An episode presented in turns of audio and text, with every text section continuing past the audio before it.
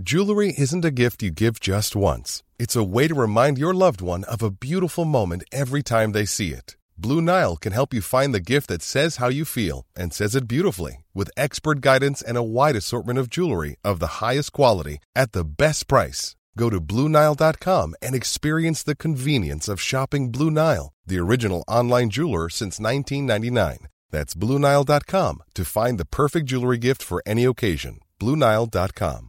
I'm Afua Hirsch, I'm Peter Frankopan. and in our podcast, Legacy, we explore the lives of some of the biggest characters in history. This season, we're exploring the life of Cleopatra. An iconic life full of romances, sieges, and tragedy. But who was the real Cleopatra? It feels like her story's been told by others with their own agenda for centuries. But her legacy is enduring, and so we're going to dive into how her story has evolved all the way up to today. I am so excited to talk about Cleopatra, Peter. Love she Cleopatra. is an icon. She's the most famous woman in antiquity. It's got to be up there with the most famous women of all time. But I think there's a huge gap between how familiar people are with the idea of her compared to what they actually know about her life and character. So, for pyramids, Cleopatra, and Cleopatra's nose, Follow Legacy now wherever you get your podcasts. Or you can binge entire seasons early and ad-free on Wondery Plus. Hi, buddy. Welcome to Dan Snow's History. Great to have Richard Van Emden back on the podcast. He's one of my favourite Great War historians. He's talked to hundreds of veterans about the First War in the course of a long career, and he continues to write wonderful stories that he discovers in the archives about the First World War. This one is no exception. He's dealing with the issue of child soldiers. Richard has, for the first time, fully identified the youngest known soldier in the British Army during the First World War. He's Private Sidney Lewis. He served on the Somme in the Machine Gun Corps. And he also identifies the youngest soldier killed in the war, Private Aubrey Hudson, who went to the war aged 14 and was wounded before his 15th birthday. In this episode, I ask him why these young boys signed up, how they were allowed into the forces, or whether there was any difference from unit to unit or as things got more difficult towards the end of the war. And Richard's also got new figures out from his research about numbers of very young boys serving in the forces during 1915 in particular. It's quite extraordinary. You can listen to other podcasts that we have recorded and some that we've filmed with Richard Van Emden at History Hit TV. It's like Netflix for history. It's a digital history channel. If you go by clicking the link in the description to this podcast, you get two weeks free. So head over there and do that. Check it out. For less than the price of a pint of beer, you get access to the world's best history channel. Go and check it out. It's, you're going to love it. But in the meantime, folks, here's Richard Van Emden talking about the boys who fought in the trenches.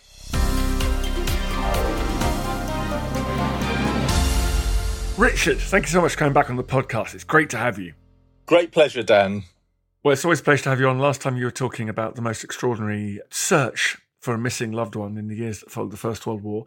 But this time you're revisiting an area of your expertise. What have you uncovered? What's new about the numbers of underage soldiers who fought for the British Army during the First World War? Well, I think that the numbers have exploded in the research I've done in recent years. I mean, I've been researching this particular story about the boy soldiers for 20 years. I originally claimed 250,000 boys enlisted underage, two thirds didn't serve abroad, one third did. Well, that's reversed now. It's now two thirds did serve abroad, and the numbers have exploded to 400,000 boys who served in the British Army in the First World War. That is absolutely extraordinary. And it's important to remember that doesn't include South Asians, West Africans, or any of the imperial forces. Absolutely. I haven't included any Australians, any New Zealanders, any Canadians, any South Africans whatsoever, other than those very, very few, and I haven't included them in the numbers anyway, who perhaps emigrated to Canada and then came back to the United Kingdom and joined the British Army. And there were a few like that. There are a few Americans who did that too.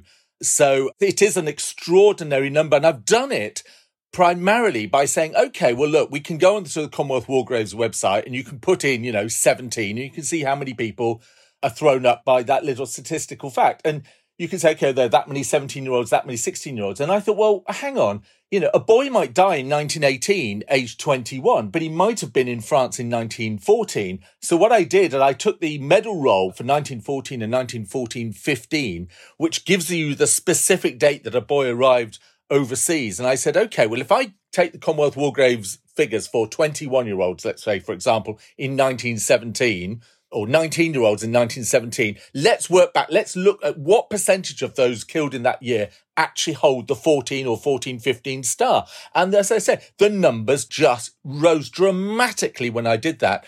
So again, it's just about putting in the time, putting in the hours and hours and hours to do this. But I looked at a number of 3,000 boys to ascertain when they had gone overseas. And that has helped me form this new statistic, which I'm happy to stand by, of 400,000. That is extraordinary. How was this allowed to happen? What was the process of recruitment? Why did so many people, young men, older children, manage to get through the recruitment process? Well, one of the things I've always looked at and always assumed, I think many people do too, is that the great surge of recruitment for underage lads was 1914. Well, there were a great many who served in 1914 or tried to serve in 1914, but the great rush to the colours for these lads was very often 1915 so in 1914, the British Army could be choosy. They had men queuing down the street. And if they got a, a 15 year old, they very often said, look, Sonny, you know, go away, come back another day. Well, in 1915, the numbers enlisting fell through the floor. The army was desperate for new recruits. And so boys very often enlisted straight out of school. For example, I noticed a huge spike in the number of underage enlistments in August and September, July, August, September 1915. Why? School holidays they left school. And they thought, what are we going to do? So a lot of them enlisted there. So the numbers really for 1914 15 are enormous. But many of these lads didn't get overseas until 1916. So by doing a kind of research and later years too, I could prove that far, far more boys enlisted in the British Army than was ever thought, than I ever thought was possible. When conscription comes in, does that prevent boys from joining up? That does make a huge difference. I mean, there wasn't conscription in Ireland, so still a lot of boys came over from Ireland and enlisted.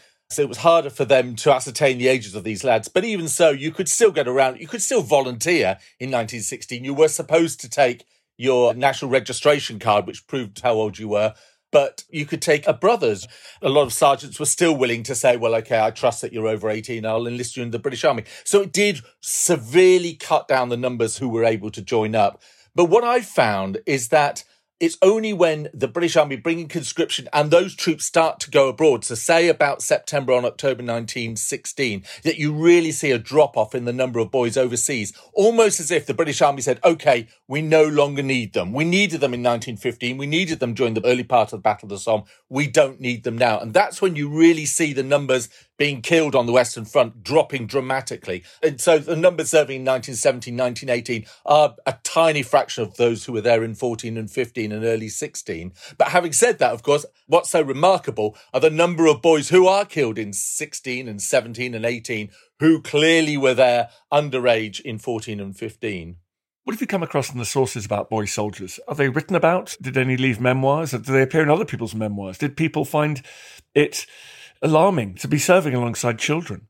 Well, I didn't interview so many veterans that I could say that they were disquieted by. I certainly remember one veteran I spoke to who at the Battle of Neuve Chapelle remembered a boy's hair turning from black to white, which I've always been told is physiologically impossible, but he swore was true because this 16 year old was absolutely terrified and was trying to almost scrape his way out of the trenches. So he was disquieted by seeing that vision of utter, utter terror many of the lads I spoke to, you know, they performed extremely well. And I spoke to a number of boys who went overseas, and they were not in any way that I, my sense was that they were safeguarded by other men or anything like that. They literally chosen to be there, and they fought alongside these older men. So they all played their part. And Richard, what about military effectiveness? What was the impact of having young boys on a unit? Did they weaken its performance? Yes, there was a general sense that the younger they were, the less likely they were going to be able to cope with the conditions. So there was a lot of political effort, especially by an MP called Sir Arthur Markham, to get particularly the very youngest boys out of the line because he said, look, they physically can't do it. And there was a lot of truth with that. And one of the issues that I discovered was these lads who enlisted in late spring, early summer of 1915 of course, they would often do four month service. They weren't necessarily in Kitchener battalions. They'd been formed the year before. And so a great many of them went to France or went to Gallipoli in the autumn of 1915 and simply couldn't cope. So it wasn't just a question of, you know, could they stand the mortar fire and the shell fire and the rifle fire?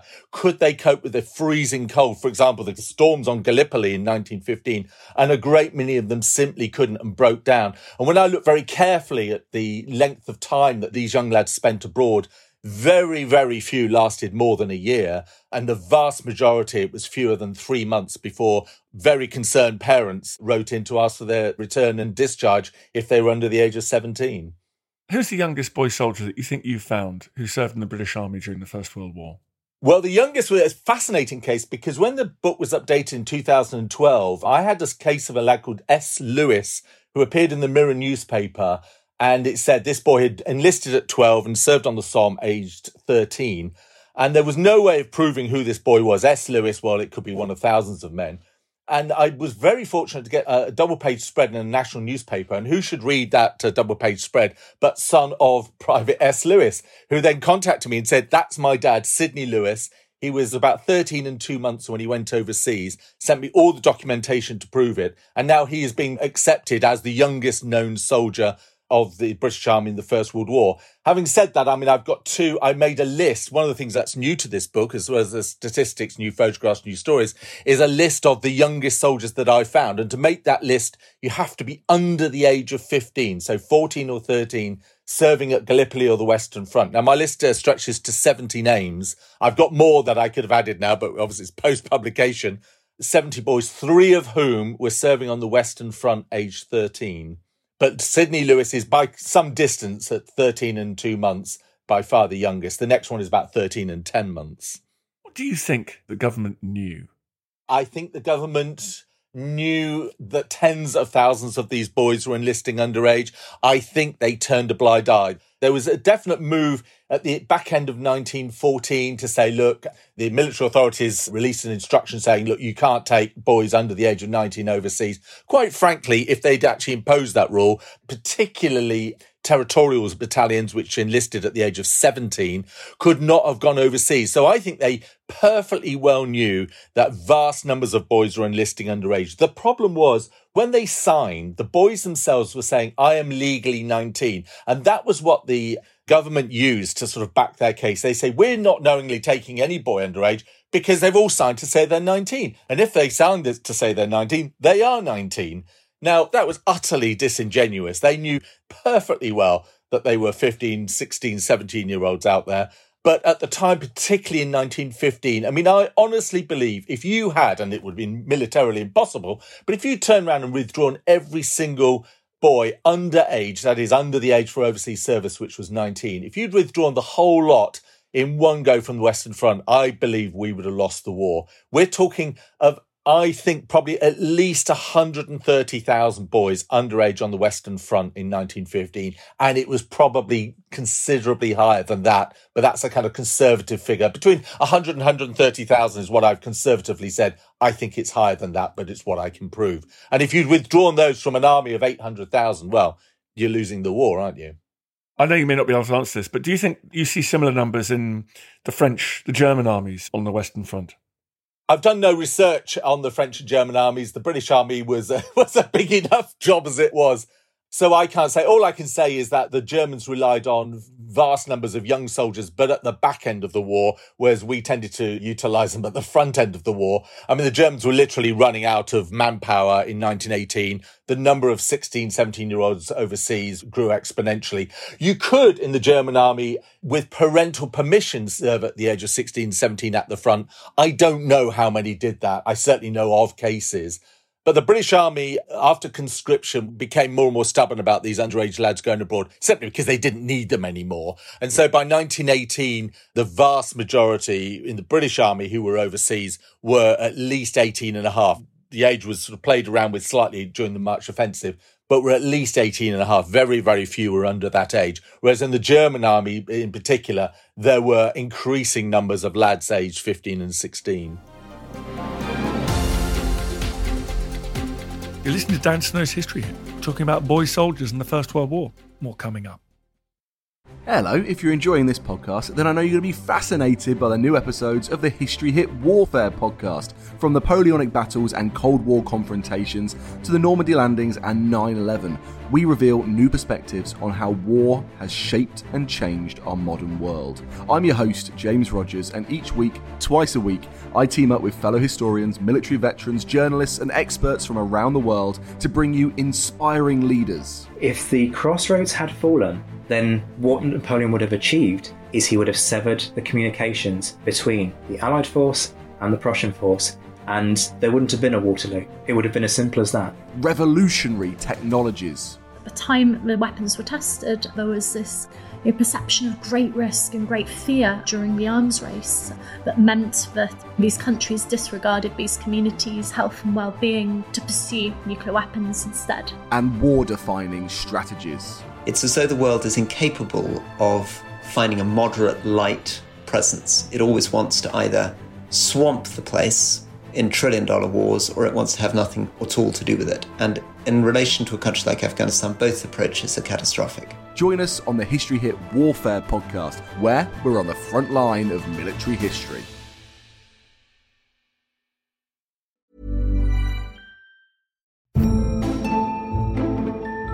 American politics are all struggle and strategy, passion and persuasion, and so much scandal. And they always have been. I'm Don Wildman, and on American History Hit, we're delving into Alexander Hamilton, whose bio was big enough for Broadway. From war to women and a dueling death to boot, Hamilton is a fundamental chapter of the American tale. Join me and a cast of worldly experts to meet the real Alexander Hamilton on American History Hit, wherever you get your podcasts. Here's a cool fact a crocodile can't stick out its tongue. Another cool fact you can get short term health insurance for a month or just under a year in some states. United Healthcare short term insurance plans are designed for people who are between jobs, coming off their parents' plan, or turning a side hustle into a full time gig. Underwritten by Golden Rule Insurance Company, they offer flexible, budget friendly coverage with access to a nationwide network of doctors and hospitals. Get more cool facts about United Healthcare short term plans at uh1.com.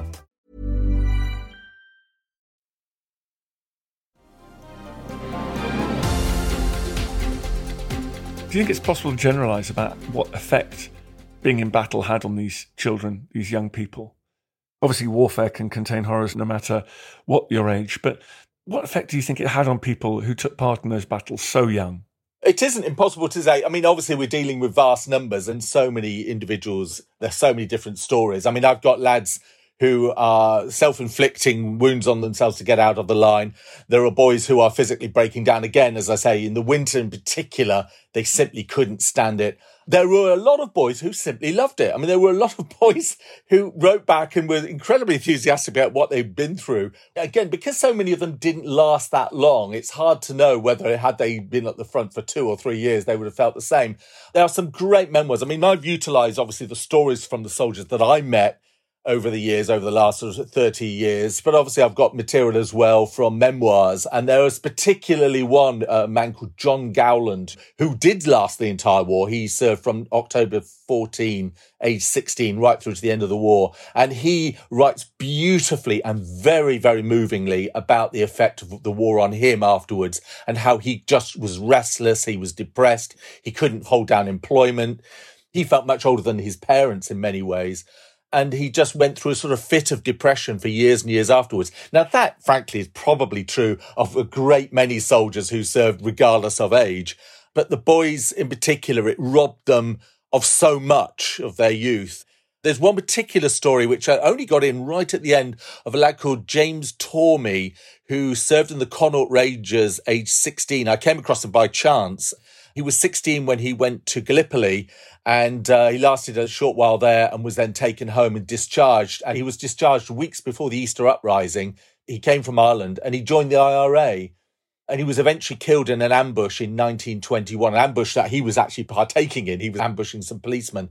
For good or evil, whatever the rights or wrongs of his particular case, I did feel sorry for someone whose entire later childhood had been robbed from him in terms of he'd seen nothing but war. He'd obviously been, I suspect, deeply affected by what he'd seen at Gallipoli. He was there for long enough. And the rest of his war was fighting in the IRA, and he died aged 21. And I do feel sorry for him, but I feel sorry for so many other lads. I've discovered possibly the youngest boy now. There's a lot of evidence that Private Condon, who's always celebrated as a 14 year old who died, may not have been 14. Well, the next youngest is a lad called Aubrey Hudson, who I discovered, who was age 14 at fighting overseas, was wounded at the age of 14, and then was killed uh, at age 15 and 28 days. And he is way younger than Valentine Strudwick, the boy who's normally celebrated as about the youngest who served, the one that everyone goes to visit on the Western Front at Essex Farm Cemetery. This boy, Aubrey Hudson, was 15 and 28 days, and he'd already been wounded. And lads like that, you think, my God, you've seen nothing of life, absolutely nothing. And, you know, in the list of 70 boys, all serving under the age of 15 on the Western Front, quite a number of them are wounded. And it's only by sheer luck and chance that none of them were killed while they were still 14. I'm sure there is somebody out there who is 14 that we've not discovered yet, but uh, whether we'll find them or not, heaven only knows. You mentioned discovering things. I know you obviously are in the archives, you interviewed hundreds of veterans. What's the Richard Van Emden secret sauce? How do you keep finding these things out? Well, I mean, what I've done with this latest edition and this final edition, I'm not going to do this again. Nine years research, I've concentrated massively on the records that's held on Ancestry, the soldiers' own records. And I've looked through thousands and thousands of personal documents looking not just for bald facts as to when they served and how old they were when they were out there, but also the letters the parents sent to get them discharged or to say, look, my son is underage, he can't handle the conditions.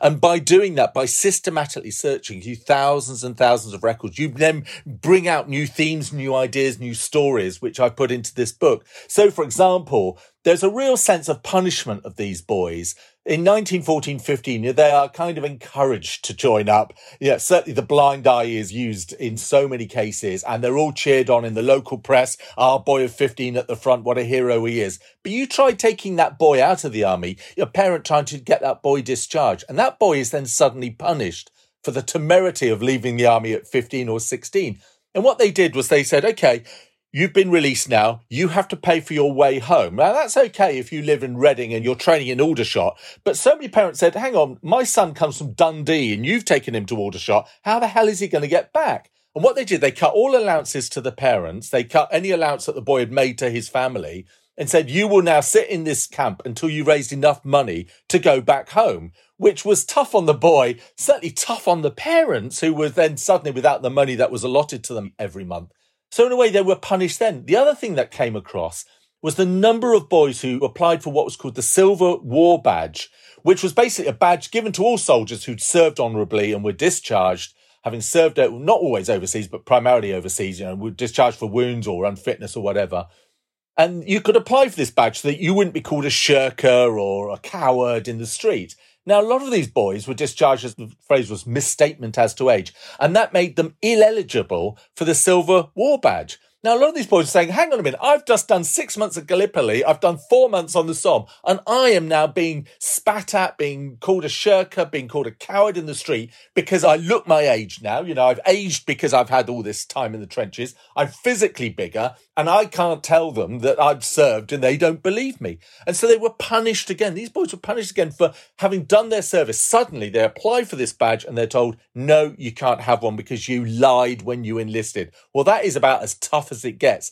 Now, I have wondered subsequently whether some officers who discharged these lads actually said, Look, I'll discharge you as for wounds or being unfit or medically unfit so that you can apply for a Silver War badge.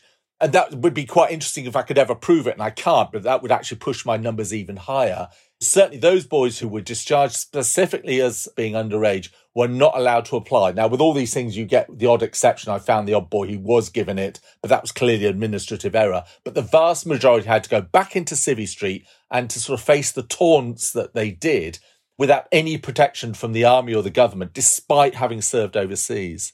Were there big variations from unit to unit? Well, it's difficult because you're talking with different battalions. So if you're looking at a regular battalion in 1914, they would have had relatively few men. A lot of men would come in from the reserve to make up the numbers. So the battalions that went out in 1914 contain relatively few lads who are underage. You know, if they were out there, they were out there legally, which you could be if you're a trumpeter or a drummer. But again, you're talking very, very small numbers.